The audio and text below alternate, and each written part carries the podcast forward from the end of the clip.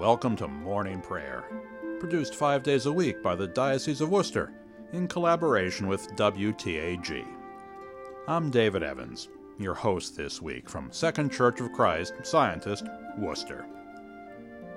The economy is still very much in the news, and most of the news doesn't sound very good.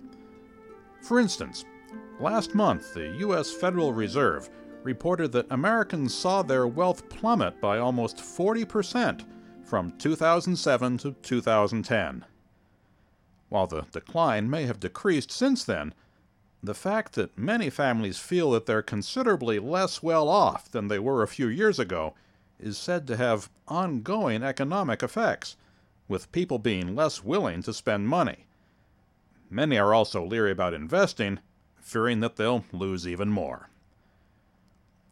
Most people probably wouldn't name the Bible as their guide to financial stability. But actually, it may not be such a bad idea to turn to the Bible to see what it has to say that may be helpful in the current economic climate.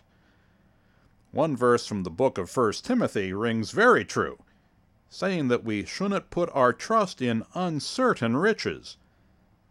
The entire verse goes like this Charge them that are rich in this world that they be not high minded, nor trust in uncertain riches, but in the living God, who giveth us richly all things to enjoy.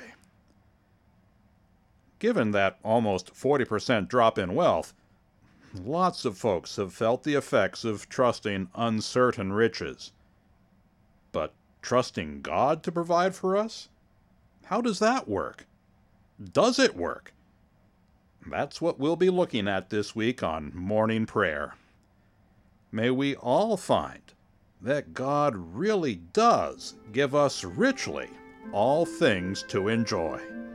Amen.